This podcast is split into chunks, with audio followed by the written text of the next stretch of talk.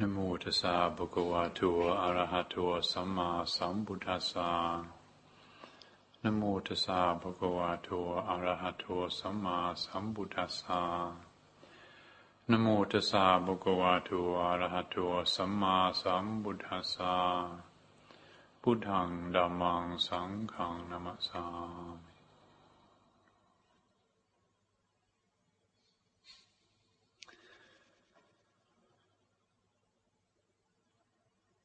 This evening, what I wanted to speak about was I've come up with a new acronym. Uh, some of you were here for the New Year's Eve talk when I spoke about uh, gods that I believe in. And since then, I've noticed um, acronyms all over the place. Um, some of them rather corny. My favourite one is uh, that uh, it's something that you find out when you go down to the building site on Friday afternoon, and you're expecting the builders to be there until four o'clock at least, or five o'clock, and two o'clock they're already packing up to go home, and you say, "What's happening?" And they said, "Oh, it's Poets' Day." It's Poets' Day, and uh, apparently it means push off early tomorrow, Saturday. And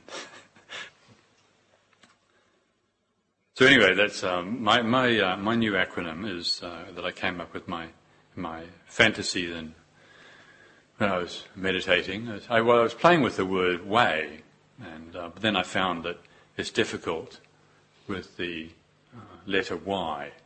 You, know, you don't get very far with that. So I, I started experimenting with the word path, and very quickly I came up with an, an acronym or an expression that uh, really fitted, and it was a very, uh, very beautiful contemplation. So I wanted to share that this evening.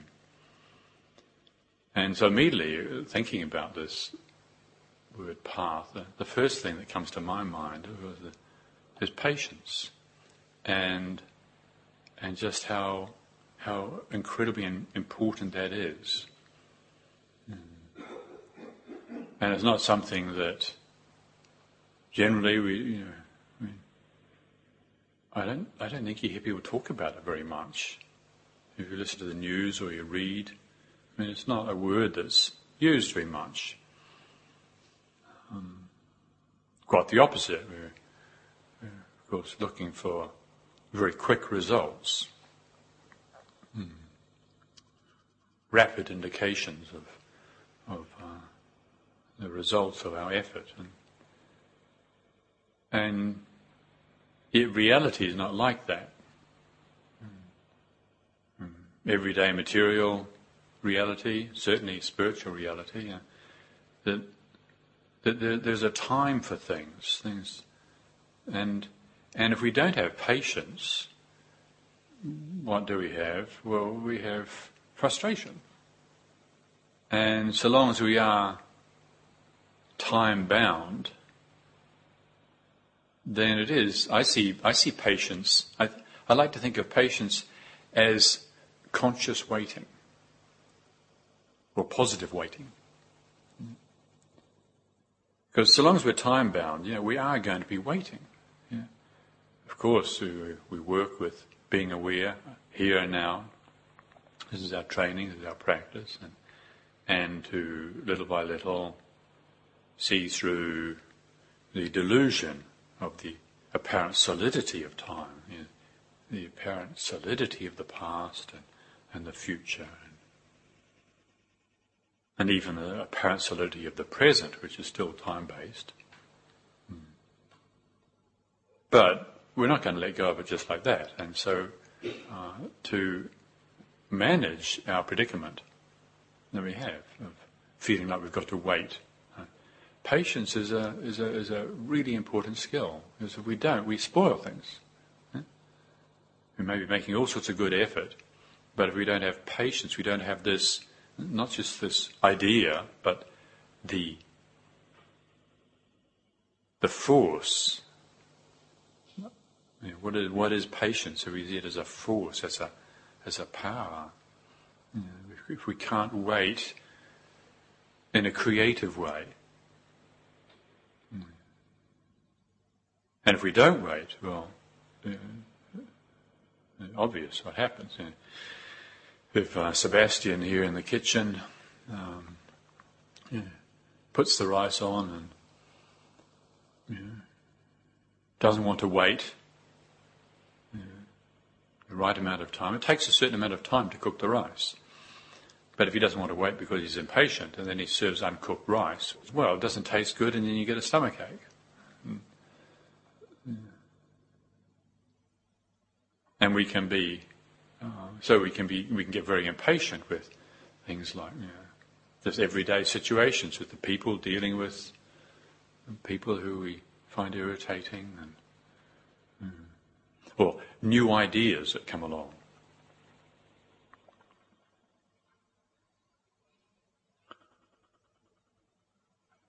Do you remember that thing called um, concrete cancer? Do you remember concrete cancer? And maybe you do. Maybe some most of you don't know what concrete cancer is. Oh, probably hardly anybody knows what concrete cancer is. But concrete cancer is a fascinating phenomenon. That um, you know, when I was a teenager, and you know, a lot of things, concrete and plastic, all these things were becoming. These were the things. You know, this was going to change our world. Well, they did change our world, but we had the idea this was going to make everything wonderful and easy. And these huge skyscrapers and, and, and flyovers being built. And then a few years down the line, there's, there's these, these starlight cracks started to appear in the, this apparently solid, amazing substance called concrete. And, and uh, the scientists uh, had a look at it, and what they discovered was there was this chemical reaction going on between the silica of the sand and, and the cement, and, and uh, they hadn't predicted it. And, and these cracks opened up and, and then the moisture would go in and then it would freeze and then you get a bigger crack and, and you know, you got some serious problems. I mean, there were some serious problems and still are some serious problems being revealed. And, for the last uh, 20 years or so, uh, the scientists have fixed it. it's not such a problem anymore. But at the time, look at cement, this is it, concrete, we can fix everything, we can build everything, or plastic. Um, being really excited. As a teenager, I did a school project at school on plastic. This was the thing that was going to change the world. And, um, well, maybe, do you remember that movie, uh, The Graduate? And a younger version of T- Dustin Hoffman? And at the party, that guy was coming and says, Plastic, plastic, my boy, that's it, that's the future, plastic. And and that was the thinking Uh, that was around then. I, mean, I, I, you know, I was excited about it. Plastic. I was going to become an expert on it. And look at the situation we've got now. You know, everybody jumped into plastic, and and now the world is suffocating from plastic. You you know, if we don't have patience, we get very easily fooled by things, and we get impatient. You know with plastic. It, it, it appeared to be uh, you know, a wonderful thing. Everybody invested in it. And now it's, I think it's the thing to invest in how to get rid of it because it's a disaster. The, the, uh, the government is now backing this program to, to try and do away with all the plastic bags. And that's a very good thing. Um, we here in the monastery also are trying to discourage use of plastic bags, and people generously bring food and offerings to the monastery. I take the plastic bags and fold them up and give them back, and ask them to take them where they take them back where they got them from. And uh, people generally get the message and appreciate it. And I hear there are some um, some politicians and some scientists who are criticising the government at the moment because um, the science behind this this thing about plastic bags. Although it is true, there are something like 13 billion plastic bags given away a year in this country. The the idea that it's responsible for killing all the sea animals. They, they, some of the the greenies quote these statistics as saying there's 100,000 sea mammals killed every year by plastic bags. And, uh, well, it turns out that actually uh, the, the, scientific evidence is not there to back it up.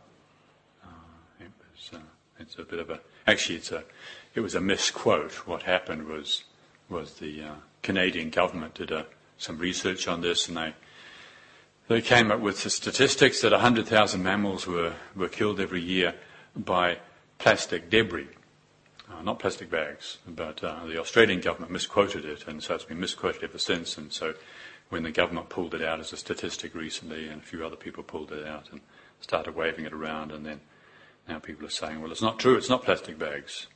But nevertheless, it still is. I mean, it's phenomenal. Actually, if you want to know about it, it is worth knowing that that what is killing the mammals is the stuff that um, it's uh, it's called nurdles. Actually, it's a, it's a raw plastic material that that uh, is used. You know, is what gets shipped to the factories to make plastic bottles and plastic cups and plastic bags and plastic everything. These little things.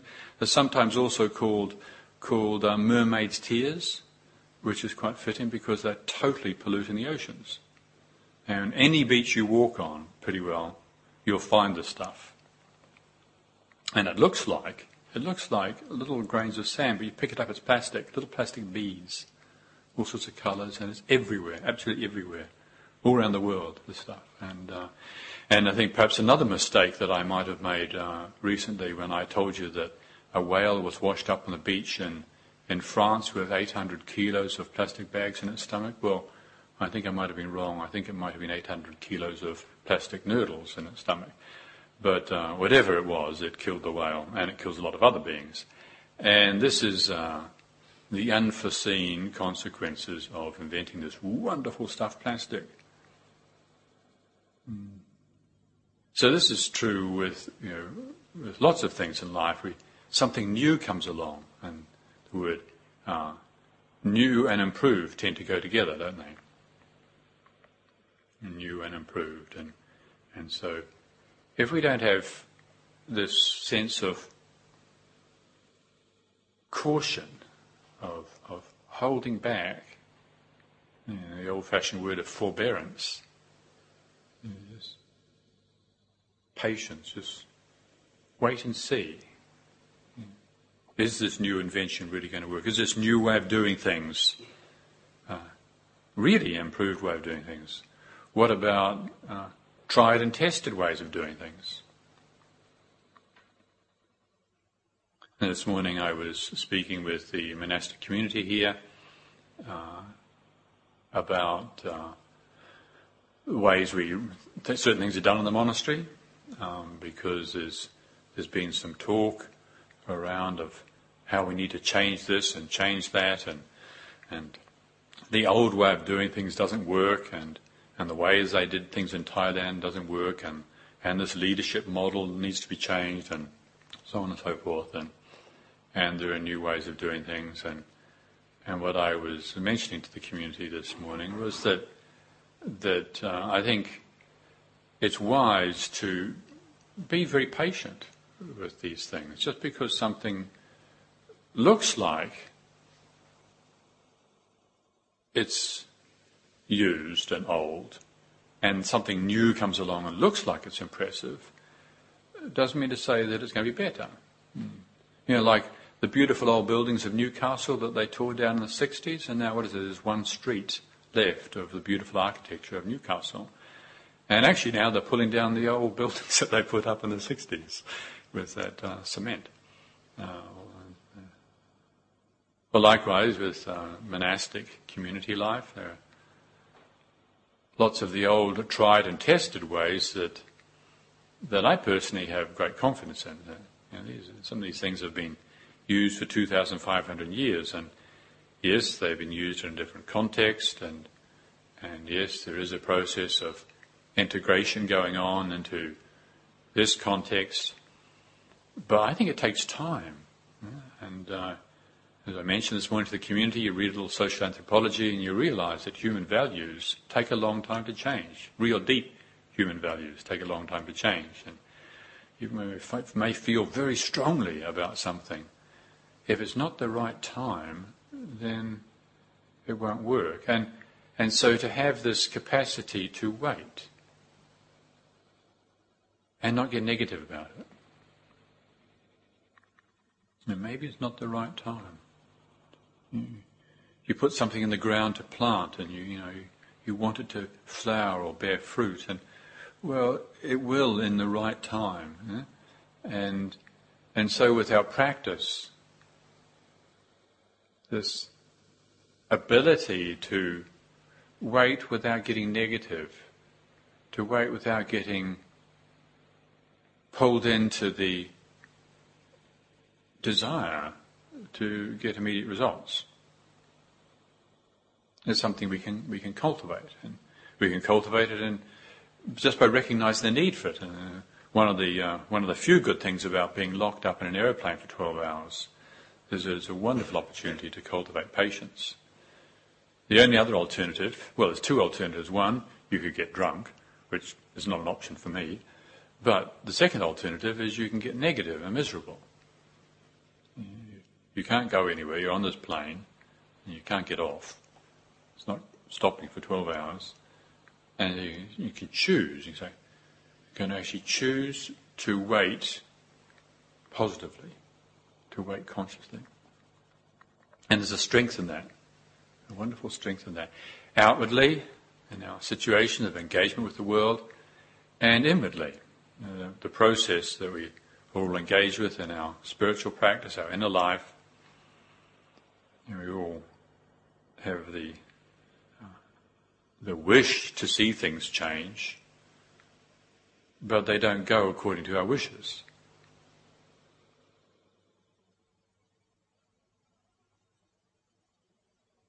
You know, we hear these teachings and we get a feeling for, an inclination for what's been spoken about when the Buddha talked about the way of mindfulness, the way of awareness itself. This is the way of freedom to, to be aware and not being, to not be caught up in the, in the objects of awareness. This is the world, the sights, the sounds, smells, tastes, touches, and mental impressions, all the activity, all the activity all the movement, unreliable, unstable. We get caught up in it, well, we, we suffer accordingly.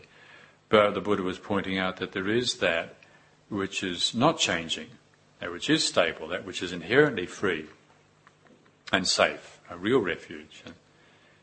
And this quality of awareness is something that that uh, has to be cultivated and can be cultivated. And yet, even if we get a feeling for this, and and a sense of of how how really good it feels, how right it feels to learn to abide as awareness instead of all the thinking, all the emoting all the imaging, how busy and painful all that activity is, and, and then if we can just little by little drop out of it, pull back from it, feel that in which all this is arising and ceasing, and and that is so appropriate and, and so natural and so attractive. And then what happens? We catch ourselves getting caught up in thinking and imagining and emoting and, and being lost again. And if we don't have patience, then we can make it a lot worse. So patience, as I suggest, is uh, like a force, something that we can, by recognizing the need for it, by recognizing the consequence of not having it, uh, we value it and, and, and, it grows and develops. And so, and then the second uh, on this uh, this path of practice, uh, patience, and then the, the, the, second letter A is awareness itself. That this is something that uh, that we can work on. Hmm. One of the wonderful things about the Buddha's teaching is that that this is not about something to believe in.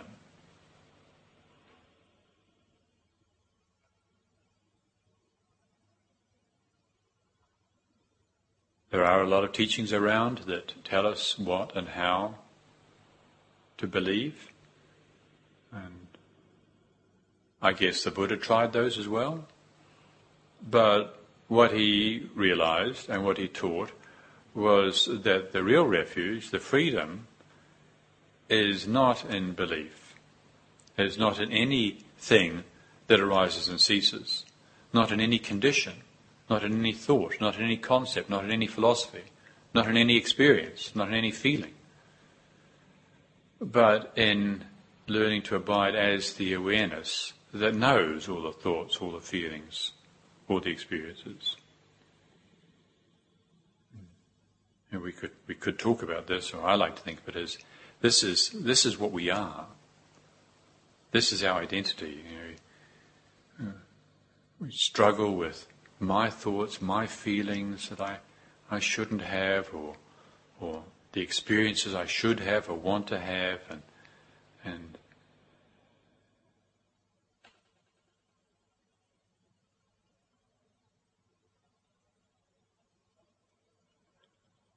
even the experience of struggling, if we exercise awareness, then even the struggle itself is not an obstruction in practice.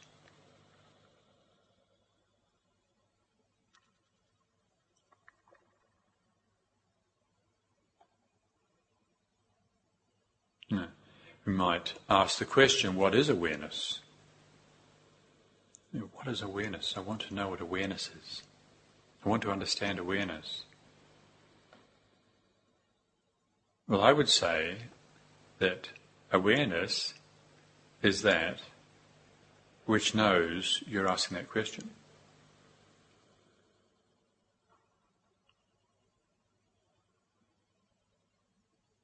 There is that, isn't there? There's the knowing.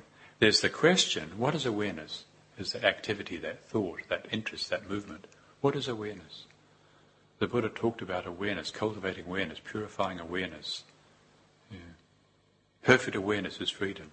What is awareness? All that thinking, what is awareness? Yeah. All that movement, that's activity. But there's also the knowing of the activity, isn't there? That's awareness. And then, yeah, but I want to grab it. I want to have it. That I want to grab it, I want to have it, I want to be it, that's more movement. And that's why consistently the Buddha pointed out that all the movement, all the activity is characterized in these three ways, anicca, dukkha, anatta. And depending on what sort of character we are, one of these three signs, one of the three lakkhana, will actually appeal to us. So all of the movement, all of the stuff, all of the activity, all of it is not it. And we have the intuition, the inclination, the sense that that's true, that there is the uncreated, the unborn, the undying. There is this true identity, and then there's all this activity. This is, I, I think of it, I'm thinking of these days as like a virtual identity. We have this virtual self, which feels like a sort of me, but it's so unreliable. It's so unreliable. It's always changing. Sometimes I'm happy, sometimes I'm sad, sometimes I'm afraid, sometimes I'm fearless, sometimes I'm proud, sometimes I'm humble, sometimes I, sometimes I'm restful, sometimes I'm peaceful, sometimes I'm agitated. Yeah. But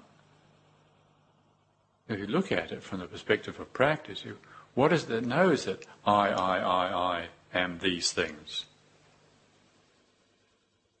Now, if we try to grasp that awareness, try to become that awareness, that's still more movement. However, if we can hear these teachings and pick up this training sensitively, patiently, then we're not going to increase the activity and obscure the awareness.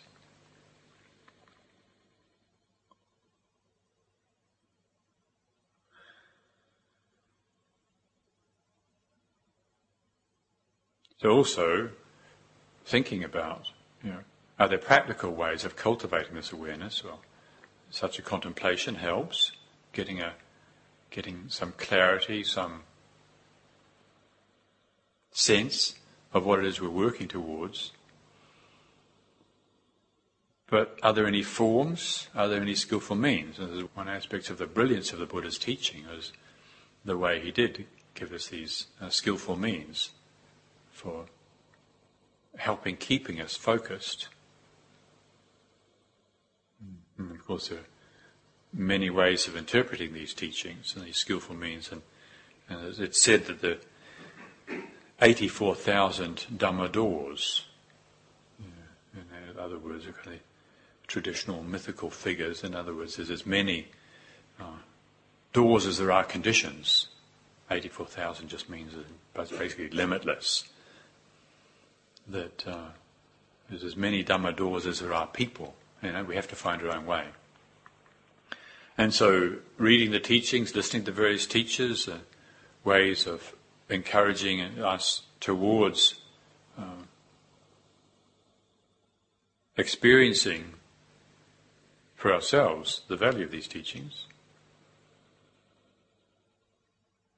And as you heard, uh, I've spoken many times that the way, the things that are important for me in terms of technique is, is these three things. whole body, mind, here and now, judgment free awareness. if we want to cultivate awareness, we want to, what can I, how can I remind myself? How can I bring myself back? How can I help protect myself from getting lost? I think these three reminders, these three suggestions work very well. And they are just that, the suggestions. In any given situation, if you've, if you've trained yourself with them, in any given situation, you can just suggest to the mind, say, whole body mind. And what happens in the moment of that suggestion? Instead of being identified with our virtual self, instead of being caught up and lost in some activity, pull back, open up, and experience ourselves as a larger reality. And I would say that that's, that's a movement towards this realization of the value of awareness.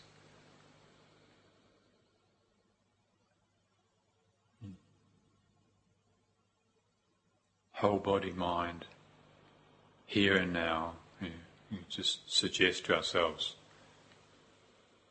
here and now.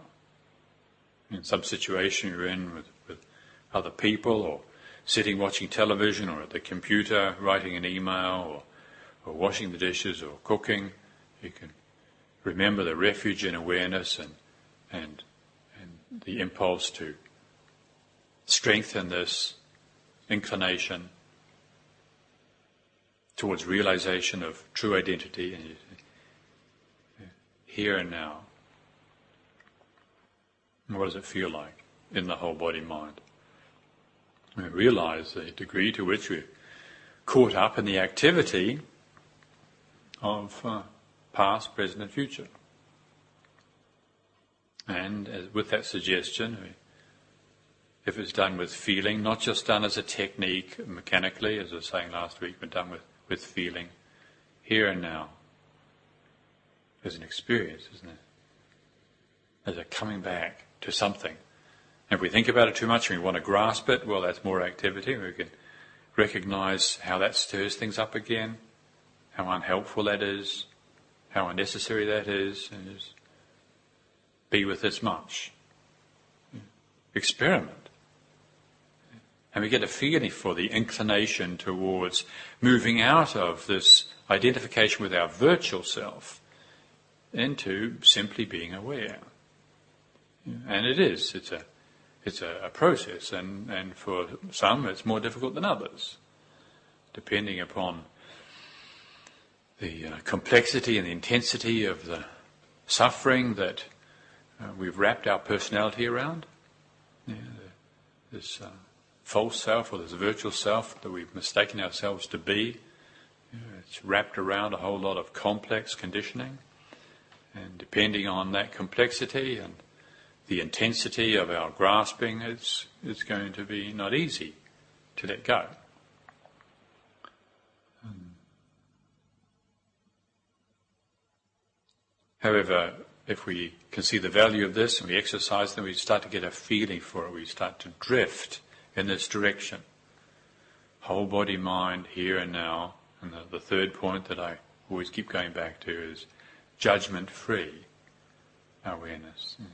Because we can be, have a sense of the whole body mind, expand our awareness to accommodate this, all of this. It can be with the sense of here and now. But there can also be this, uh, this very deep conditioning of judgment. And if we don't catch it, we don't recognize it, then it can be dividing us between how we should and shouldn't be. And so, when meditation or, or our activity of whatever it is is bringing rewarding results and we're feeling good about things, and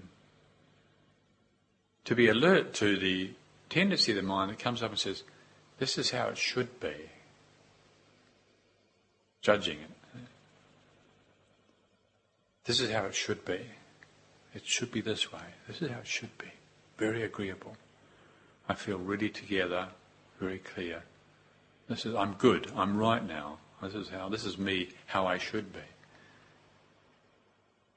And although we may not notice it, may not notice the danger in it at the time, if we do that, well then if we create ourselves in that bias, biased perception, then it's only a matter of time before conditions change and the experience we have is, I shouldn't be this way. Feeling angry again. Possessed by resentment. Guilty again. Lonely again. Me lonely. And there's conditioning that we have.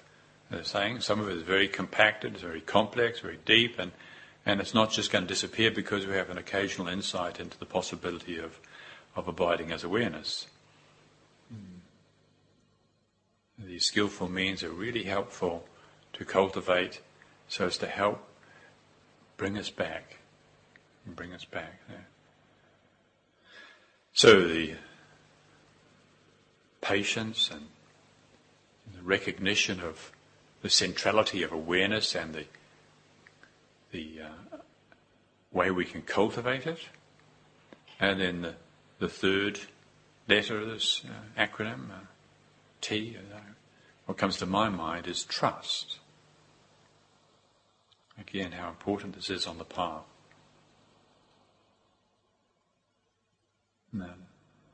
It often comes up. People ask the question whether it's trust or faith.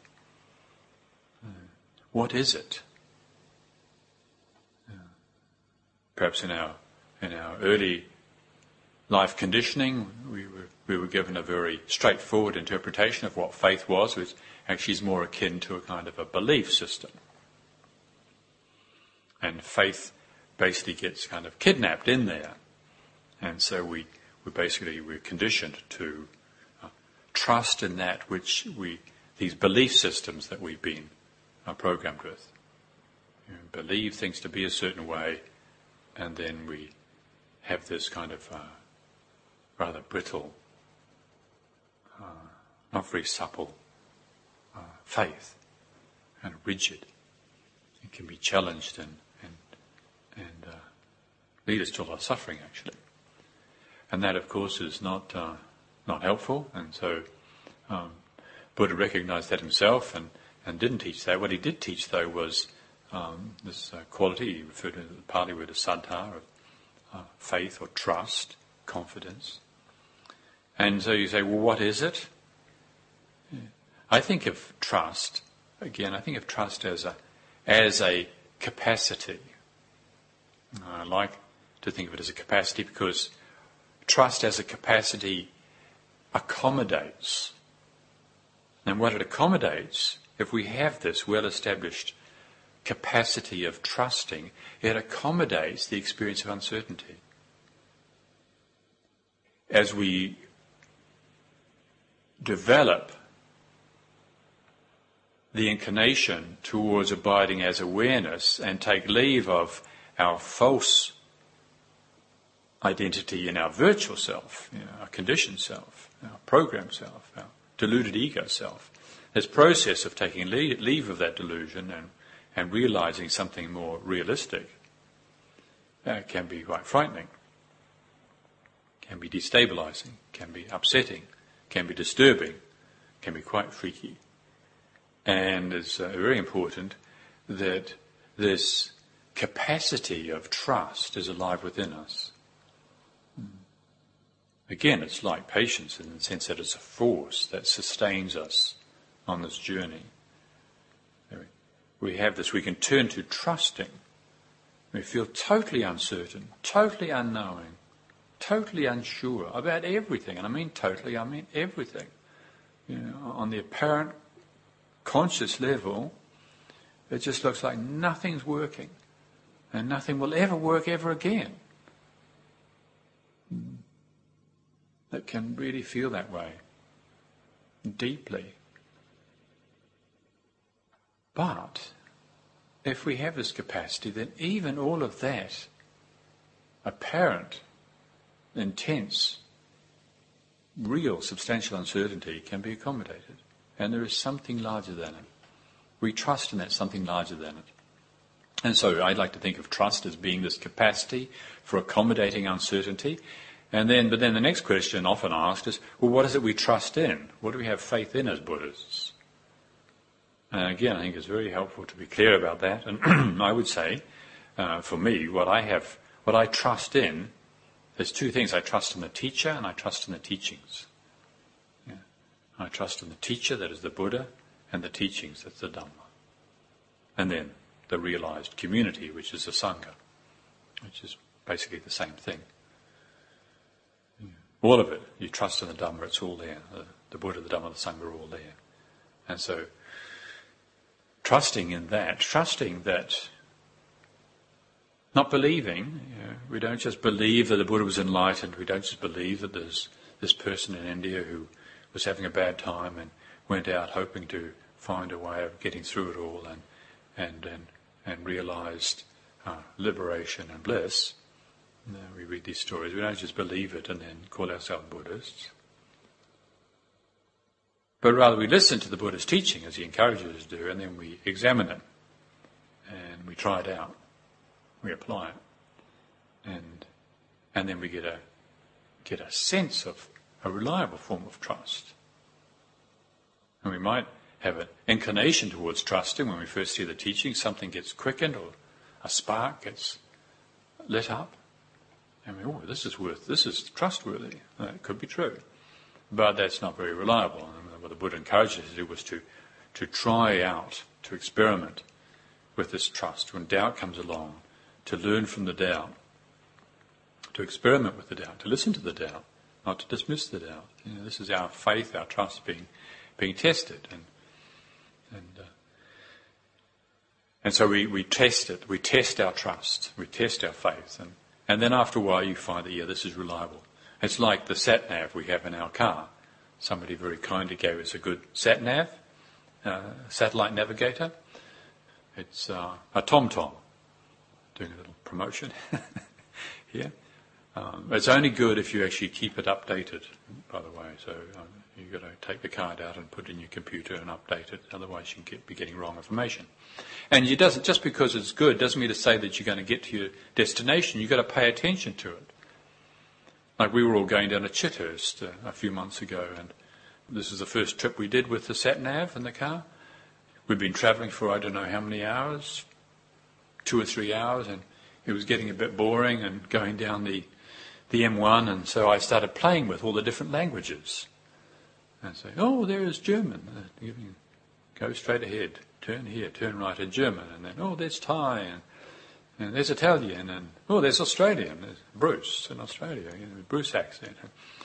And then we tried Serbian, and it even had Serbian. And, and Moli's joking about, oh, the guy said turn right here, and we all laugh at this, uh, the Serbian guy saying right here. And so then we want to carry on, and and then I push the button and go back to, you know, Sarah or whoever this nice English lady was who was giving us reliable instructions.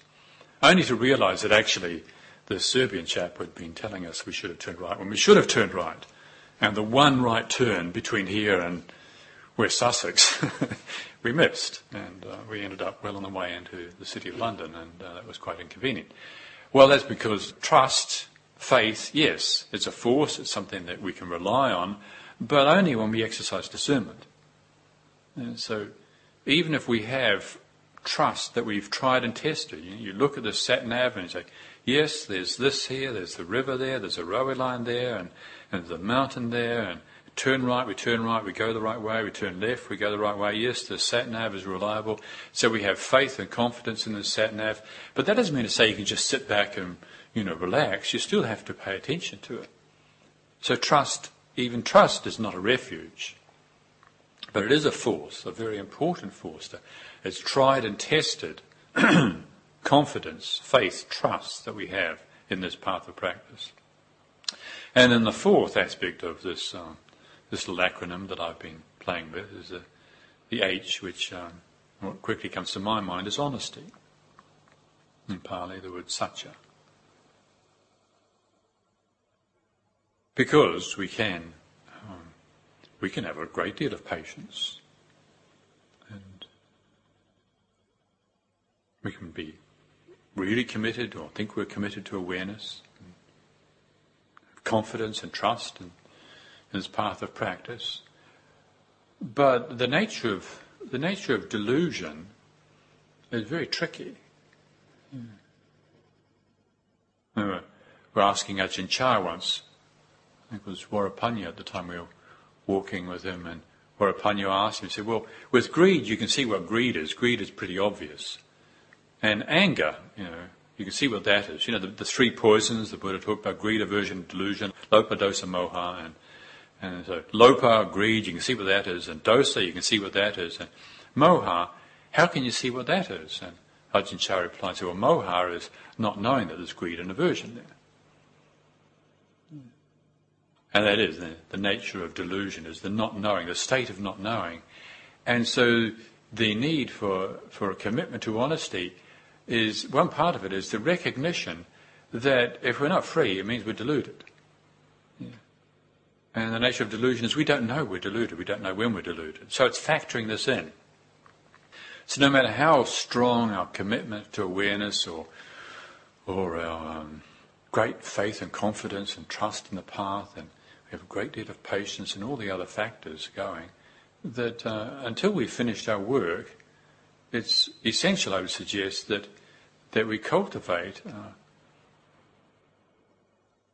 this quality of honesty in this way. To be really honest, to really, to regularly go back and reflect on the consequences of our activity, of the choices we make. Now, we, as we, we can't know delusion in advance, but we can know delusion with hindsight. And so with honesty, because honesty means that that when we get it wrong, we know it. You know, you know, often it's the case that you know, it's a lack of patience. So often, I mean, I, in my own case, I, say, so often I, I see that if only I'd been more patient, if only I'd been more patient, I'd just wait a little bit longer say, oh, you're being weak, you're being indecisive. You've got to be decisive, you know, you've got to be a man, you've got to, you know, be daring and exercise virya and all these attractive qualities of the path. But, but so often the mistakes that we make uh, in life, outwardly and inwardly, is because we didn't wait long enough. We, we didn't check to see. And so, with this commitment to honesty, when it is a lack of patience, then we're honest about it. You say, oh, right, that's all was wrong. That's the only thing.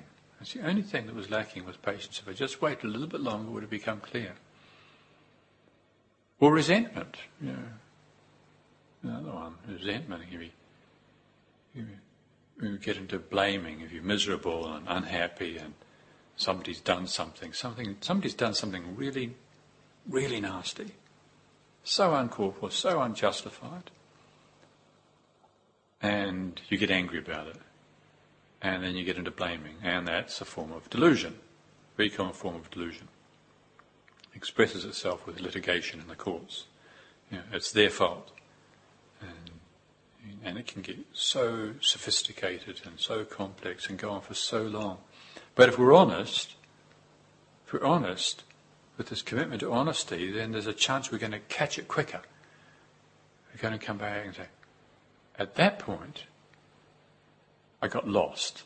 I made the mistake of getting caught up in this virtual self, this conditioned self. We're not going to get all judgmental. We're going to say, oh, I shouldn't have gotten angry. That doesn't help. Just simple, honest, here and now, whole body, mind, judgment free awareness. We see anger. Got lost. There was the cause, there was the effect. And with that honesty comes the letting go. And with the increased commitment and strength in our path of practice. So thank you very much this evening for your attention. Mayang damawana katasa dulkarang dalam masih. Sadu.